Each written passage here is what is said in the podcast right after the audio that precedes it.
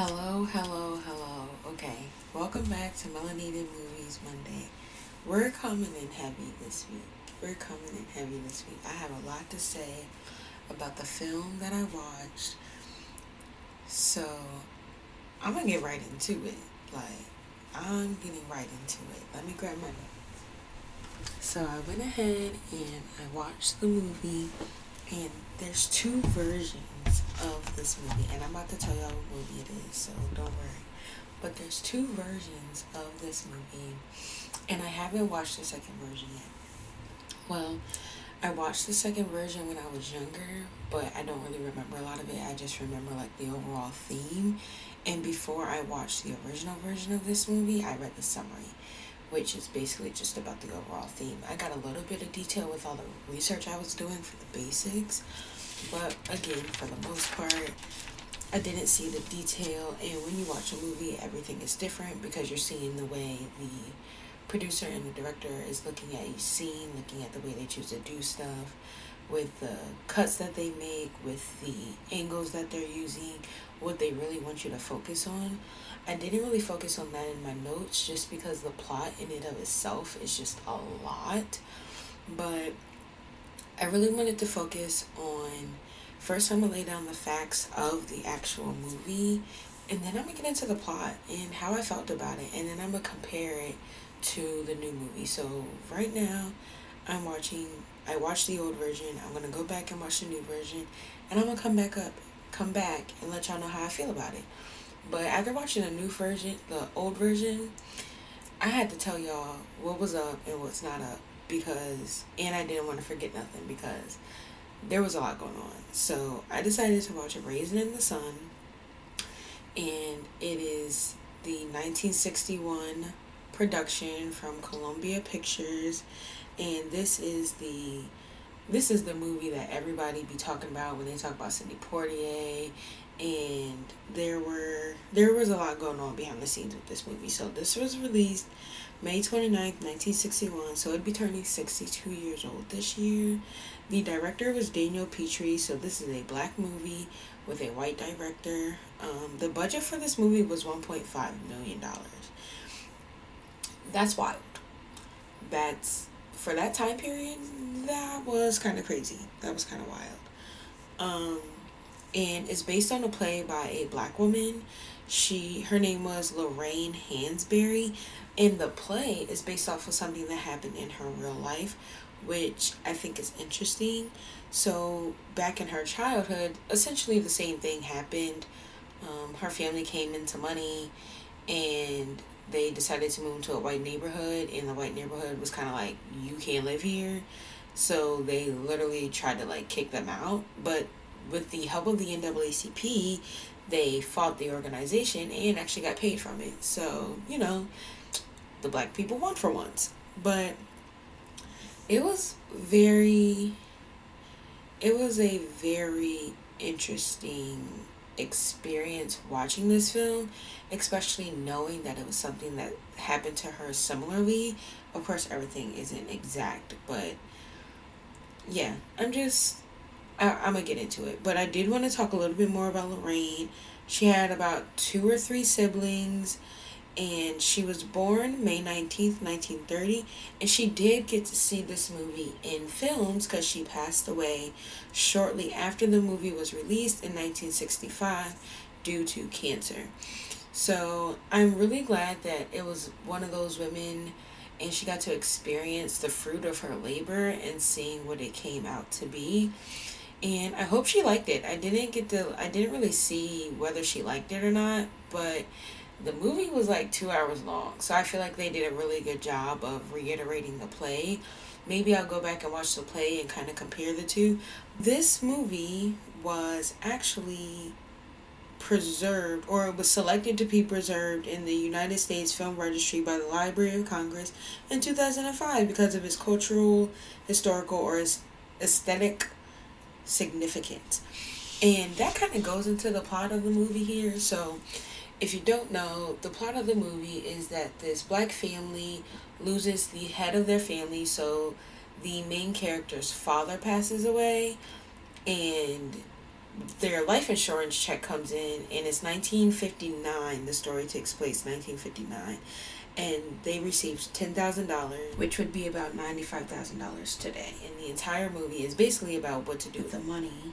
They ultimately decide to go ahead and put some money towards buying a house and that house happens to be in the white neighborhood and the white neighborhood does not want them there now in the 1961 version you only see them in the house for like a little snippet of time. You don't really get to see them live in the house. Most of the movie takes place in their apartment. And there's a lot going on. I want to get down to the nitty gritty. Now, the main character, his name is um, Walter, I think it's Walter Lee um, Younger, and it is played by Sidney Poitier. I believe Sidney Poitier is a genius. Um, I was really excited to watch this movie so I could see more Sidney Poitier. Rest in peace to him. We did lose him recently, but watching him in this movie was unbearable. It it really was. It was very unbearable. I cannot believe he was flailing around the scene like like a madman. Like it was I had to stop watching it and pause it for like a minute and go vent to my sister because I was like, why is he acting like this? Why is he acting like he is on drugs? Like, and I get it. And part of his argument was that he wanted to invest in a business and it seemed like his entire family was against him investing in this business with some of the money that they were going to be getting and his family was kind of against it but he really wanted to do it and it was driving him insane. He was like, "Oh my gosh, I have to do this, I have to do this, I have to do this," and they're like, "But we could do so much other things with this money. Like we got five people living in this two bedroom apartment. Like we could do other things," and it was driving him mentally insane. And one to kind of see Sidney Poitier like that, mm, it wasn't a good look for me. But I know that's not the point. It's a role. I just I don't think I like the character. I don't I don't think I'm a fan of the character. So definite, yeah, I did not like that. Now everybody else in this, chef's kiss, chef's kiss. They they they killed their roles. They really really did. I genuinely enjoyed watching everybody play their part. There was a lot of topics in there that I don't know. I feel like back in the 60s or the 50s, because the story takes place in the 50s, but it was shown in the 60s. So I think like there was a lot of topics in there that people try to act like we talk about now and that they've never been talked about before, but they are. And I'm going to get into a couple of those things. One moment. Okay, so I want to say, again, reiterate Claudia McNeil, Ruby Dee, they did their thing. And I really want to talk about those two because they were the black woman um, heads of the household throughout the film. There was a sister that was in there. She is played by Diana Sands, and she plays the little sister who is in medical school and she's kind of going through the whole like self-identifying journey she wants to be a doctor she meets this african man she's dating this local man but she's really just trying to find herself and what it is that she likes about herself I genuinely like her. I relate to her. That's the phase I'm in, and I thought her her part was really well rounded. However, I do want to focus more specifically on Ruby Dee, but Claudia McNeil's character as well. Claudia McNeil plays the mother, the widow, who receives the life insurance check for the family. And first off, I'm gonna go ahead and be frank. Now, how many of y'all, specifically my black women, my young black women, can relate to the, I don't know what word to use, but like the love between a mother and a son, right? Like everybody talks about a daddy's little girl, but can we talk about a mother's son? Y'all know what I'm talking about. Y'all know what I'm talking about. This mother loved her son. And he acted like a spoiled brat at his grown age and there was no reason for any of it he was 35 years old throwing a tantrum in this movie i swear i Sidney Poitier played the heck out this role, and you know what? I'm gonna give him his credit because there is no reason he needed to act like that. None. None. I can't get over it. I can't get over it. But anyway, um,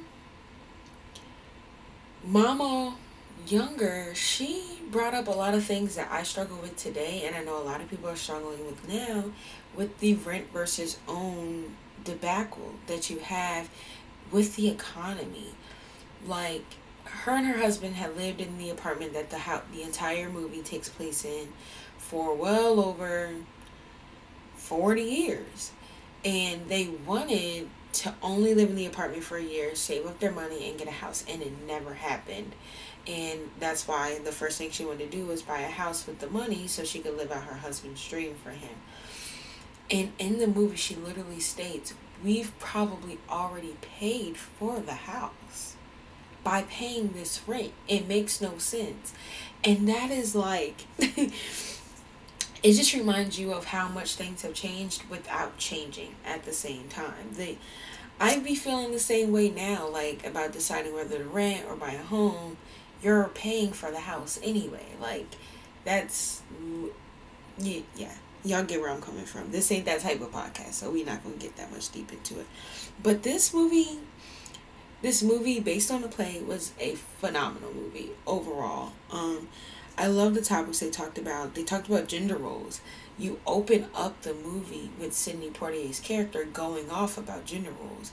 Like women i don't want to go to work and all you're telling me is eat this and go to work and all a black woman does is damper a man's dream and rain all over his parade. And she's like if you don't go to work while she's ironing and cooking like he talks about like women's job is in the kitchen and like it comes like the movie comes in strong. There is no chill. There is no relax. It comes in heated. How his sister has no right trying to be a woman doctor and the colored man the colored woman versus the colored man debacle in this. Like it really wasn't much of a debacle. He was just kind of mad and like i said he was acting like he was like he was acting like something was wrong with him. I don't know they talked about Christianity and free will versus destiny, like God being the person that creates miracles versus man being the person that creates miracles. The younger sister Beneatha is discovering that she thinks that it is mankind who has control. There is a fight, well, not a fight, but there was discipline because of her belief system in the house that her mother raised her to be Christian, and she's kind of like, this don't make sense to me. Believing this in this does not make any sense to me. And I know a lot of people nowadays struggle with that themselves, trying to figure out where their beliefs lie and how much your actions really affect the way that your life is going to go.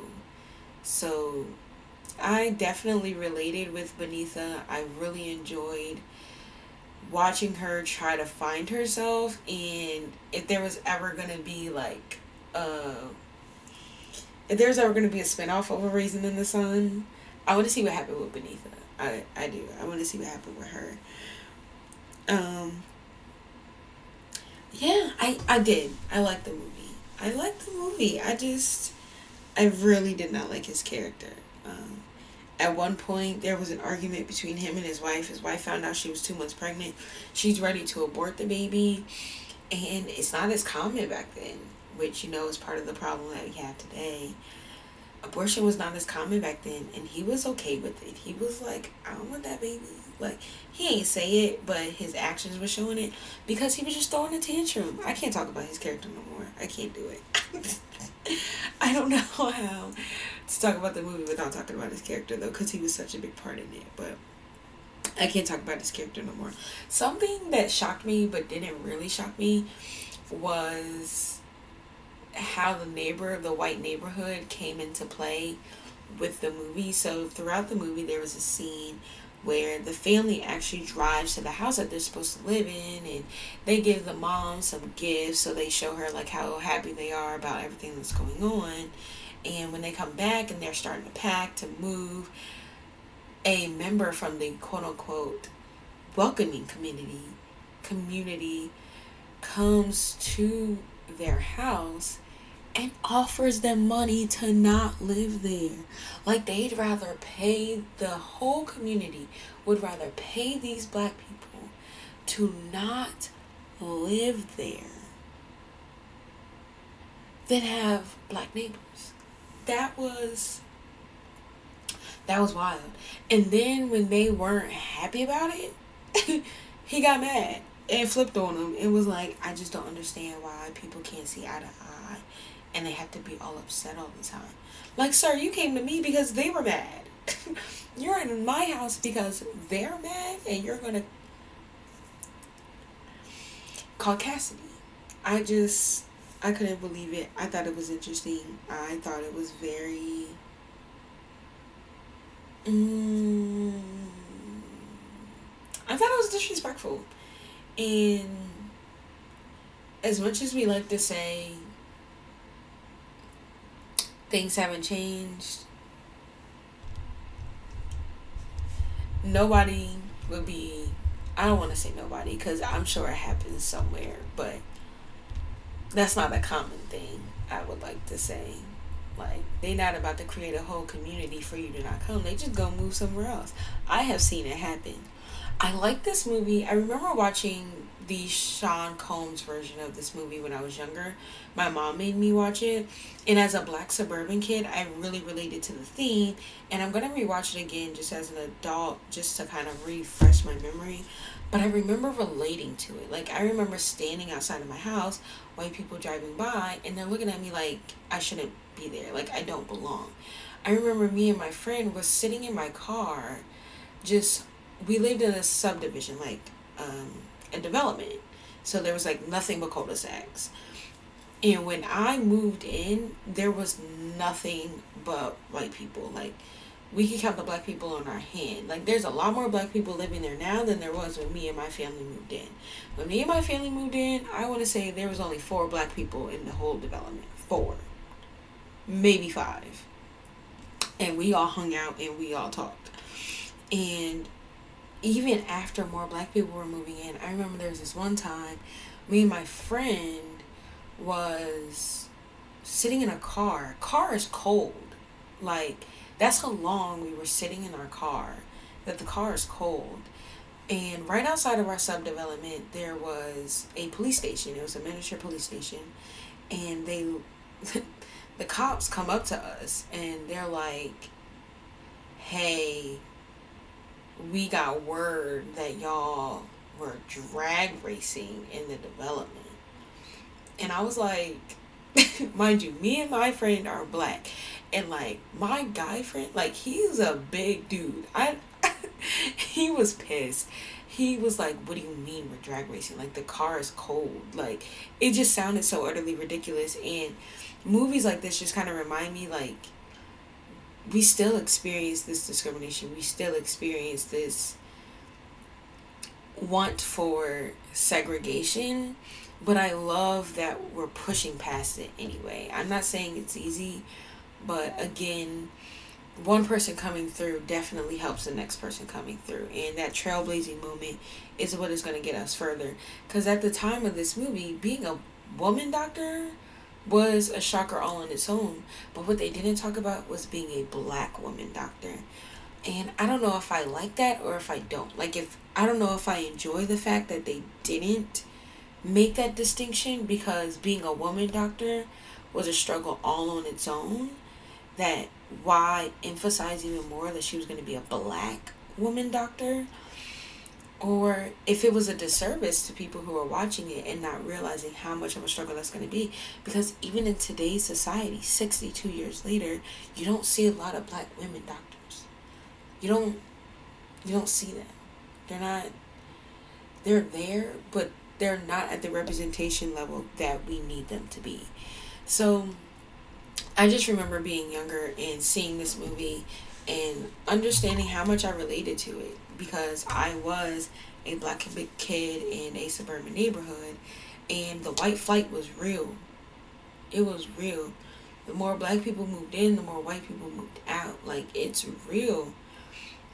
I know it's real. I have seen it with my own eyes. So I really I appreciate Lorraine for sharing her story and putting it out there and I'm really grateful for that. I'm grateful that she was willing to be vulnerable enough to share that experience that she had.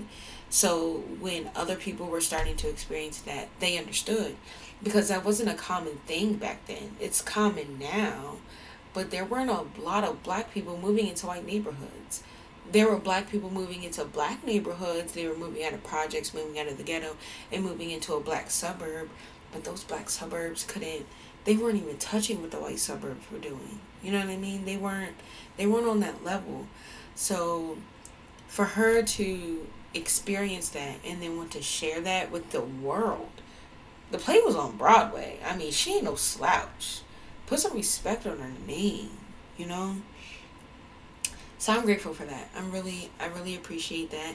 I'm gonna go ahead and watch the Sean Combs version but I don't know if I'm gonna report about it, especially if it's the same thing. I feel like in the Sean Combs version, we see more of the new house, so maybe we'll see more of that interaction between the white neighbors and the black neighbors. But I mean, am I really about to sit here and talk about discrimination? Because we could do that all day, and I basically did it anyway. So I might just come back and talk more about how I did not like Sidney Poitier's character. Like, oh my gosh. I'm glad he got nominated. Did he got nominated or did he win? I don't think he won. Yeah, he was just nominated for a Golden Globe. I'm glad he didn't win. Cause this was not I don't think this was something to be nominated for or win for. I wouldn't want this to be under my belt this isn't the movie I would want under my belt. Not that character anyway. Like I don't know. He I did not like the performance. not the performance. I like the performance. I didn't like the character. Oh my gosh, it was exactly a year ago we lost Sidney Poitier. So shout out to him. Shout out to him. Sidney Poitier died January 6 at age 94 of heart failure. January 6, 2022. So it's been exactly a year. I didn't realize that. That is that is very interesting. That was so ironic that this was the first movie that I did. And I actually watched this on January 6th, so that's even wilder. Um, I pre recorded this episode, so. Wow. I'm about to ask a question, and y'all are gonna be so mad at me.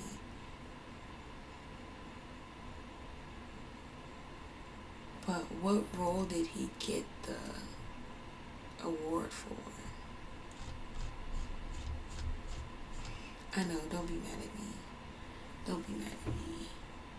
Oh, Lilies in the Field. I knew that. I knew that. Oh, okay. I forgot. Alright, my bad, my bad.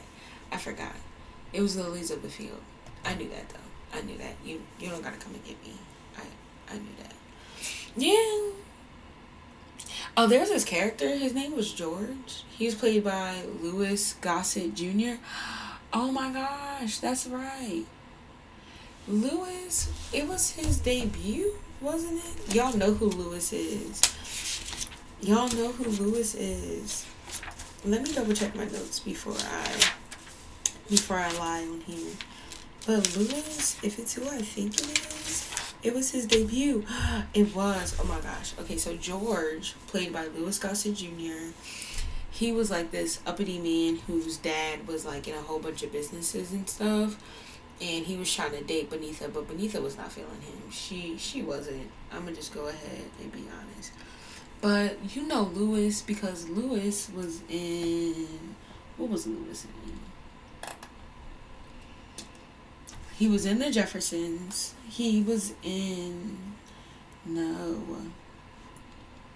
They're not about to do the good stuff. Let me.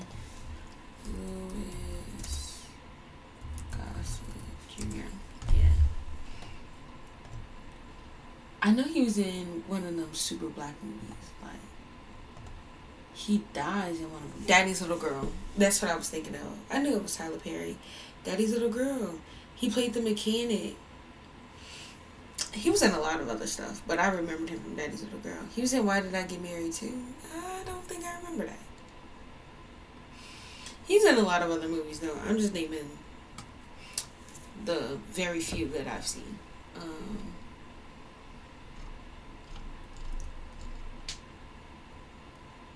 yeah, so seeing him younger, that was interesting because it didn't really look like him. Oh, he was in Roots? I still gotta finish Roots. Have y'all finished Roots? Let me know if you have finished Roots. If you are under the age of 30 and you haven't watched Roots, go ahead and DM me and tell me why. Because me neither. now he was in a lot of stuff. He was in a lot of TV shows. He played supporting roles in TV shows. It looks like. Yeah, he was in a lot of TV shows too. Okay, well that was cool. That was fun and exciting. But all right, we're gonna wrap this up and we're gonna give into our ending segments. I don't want this to be too long because this is already almost 30 minutes. So I'm gonna try to keep them under 45 minutes and see how that goes.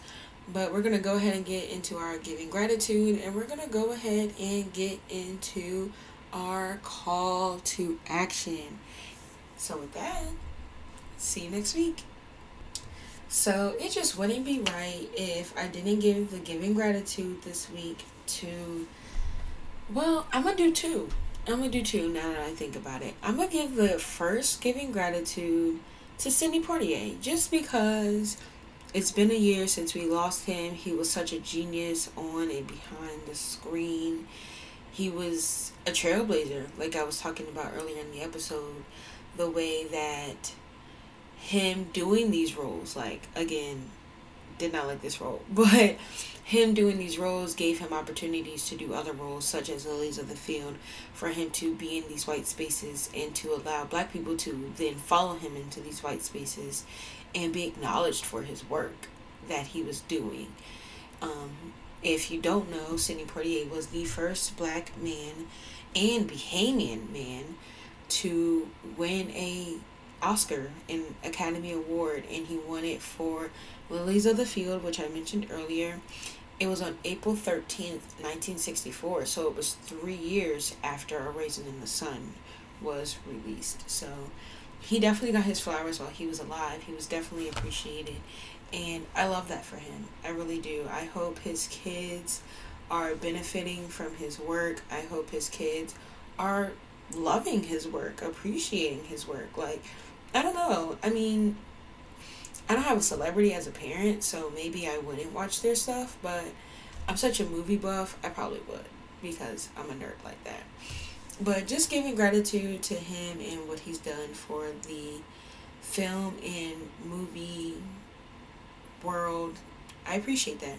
But I also want to go ahead and give some gratitude to Lorraine Hansberry again, just for sharing her story with us and being there and witnessing witnessing the bad in the world and showing how it can still be good showing that they we can still overcome and we can still help other other people overcome to do exactly what we're trying to do by shining a light to our struggles without making everything seem so pitiful. Um, they got an amazing next step out of this. There was a new baby coming, there was the new house coming, and though it came with the struggles, there were still a lot of moments of joy, and I appreciate that.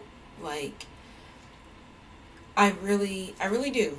I really do. Because again, I related to the story. I related to being that black kid, that black family in the white neighborhood. And it's never a good feeling. I just, it saddens me that I relate to something from 60 years ago, but you know, all I can hope is that my kids don't relate. So I want to go ahead and, like I said, give gratitude to both Sidney and Lorraine and just appreciate everything that they have done. And with that being said, we're going to go into our call to action. So, my current call to action is going to be to substance abuse. According to NPR, where they got their data from the CDC, the avalanche of overdose deaths were driven largely by the spread of illicit fentanyl and crested in March of 2022. Over the span of 12 months, 110,000 people plus died from drug overdoses last year. And I personally am invested in trying to get that number lowered. So there is a hotline. It is called the Substance Abuse and Mental Health Services Administration, also known as SAMHSA. It is 24 7, 365. You can call in the number 1 800 662 HELP. 1 800 662 4357. And you can speak with somebody and they can help you get care, be a voice to listen to, and just see what your next steps can be. It is completely free and confidential. And those treatment services, if you go straight online to samhsa.gov, so S A M H S A.gov, you can press the Find Help in the National Helpline. On there, you will click Online Treatment Locator. And I just put in my zip code, and it helped me find a nearby treatment center for people who are suffering from substance abuse. So I found River City Comprehensive Counseling Services, and they help service mental health, substance abuse, and veteran employment programs. I'm going to go ahead and reach out to them and see how I might help, and I'm to also donate to their cause. I also really enjoy the fact that this is a black ran and um, owned program. This is owned by Jimmy Christmas, so that's cute. He is the founder and the chief executive officer of this program, and his chief operations officer is Tonita Christmas. I'm assuming that they are married, and I just love what they're doing, so I'm going to reach out to them, see how I can help them in any way, and I hope you guys can find a treatment center near you and donate to them, volunteer with them give in any way you can. And if you need any services, using this resource to find services that help you battle with whatever you're going through. My focus is for substance abuse. But if you're f- battling with mental health, if you're battling with, this also says this program is for veterans employment. If you're a veteran and it's really hard for you to find a job right now, use these resources to help you find work. My mom always said, and I will 100% stand behind, there should be no such thing as a homeless veteran.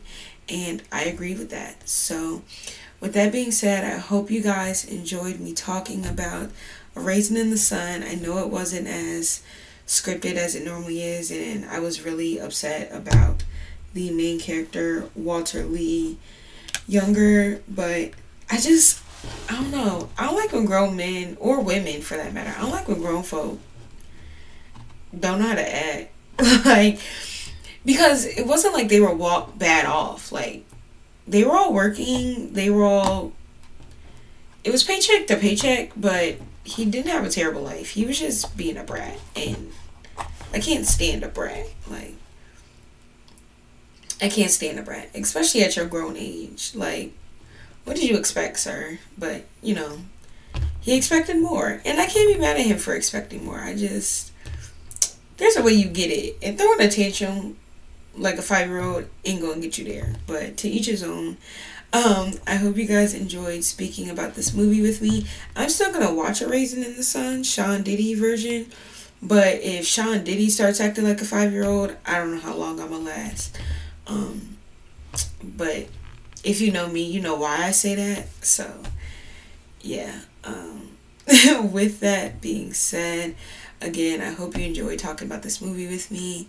I hope you enjoyed just reminiscing on old times and it made you think a little bit about how things have changed and how things haven't changed and maybe something you can do about that change whether that's trailblazing yourself or continuing on to a legacy I know my mom, I was raised in a house that was owned and I want to continue that with my family. I want to own a house eventually so I have something to pass down to my kids and hopefully they'll learn from me and want to pass on to theirs and we're creating generational wealth using properties and financial advice and investments and things of that nature. So if you kind of got that from the conversation, I I'm grateful that you got that from the conversation.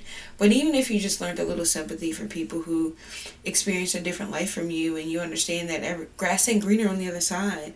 I understand from when I went to school, I went to school with people who were who didn't have a lot of money and people who had a lot of money. I mean, there was kids who were walking to school and were getting free lunches and there were kids rolling up in like Mazdas and Audis, you know.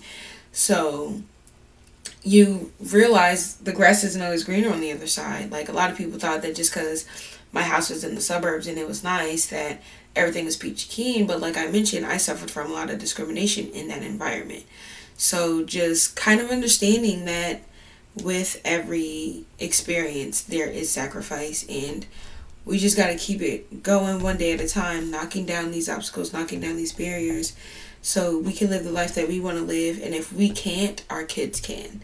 And that's just kind of how I see it. So I again want to just say thank you to everybody, not just Lorraine, not just Sidney, but the people who came before me who kind of just made it easier for me to live my life so I can make it easier for the younger generation to live their life.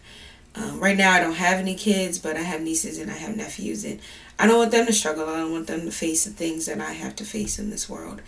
And again, if you know anybody who is suffering with substance abuse or mental health or just any problems, please, please, please say something and hopefully they get the help that they need. With that being said, I hope you have a great night tonight and I'll talk to you next week.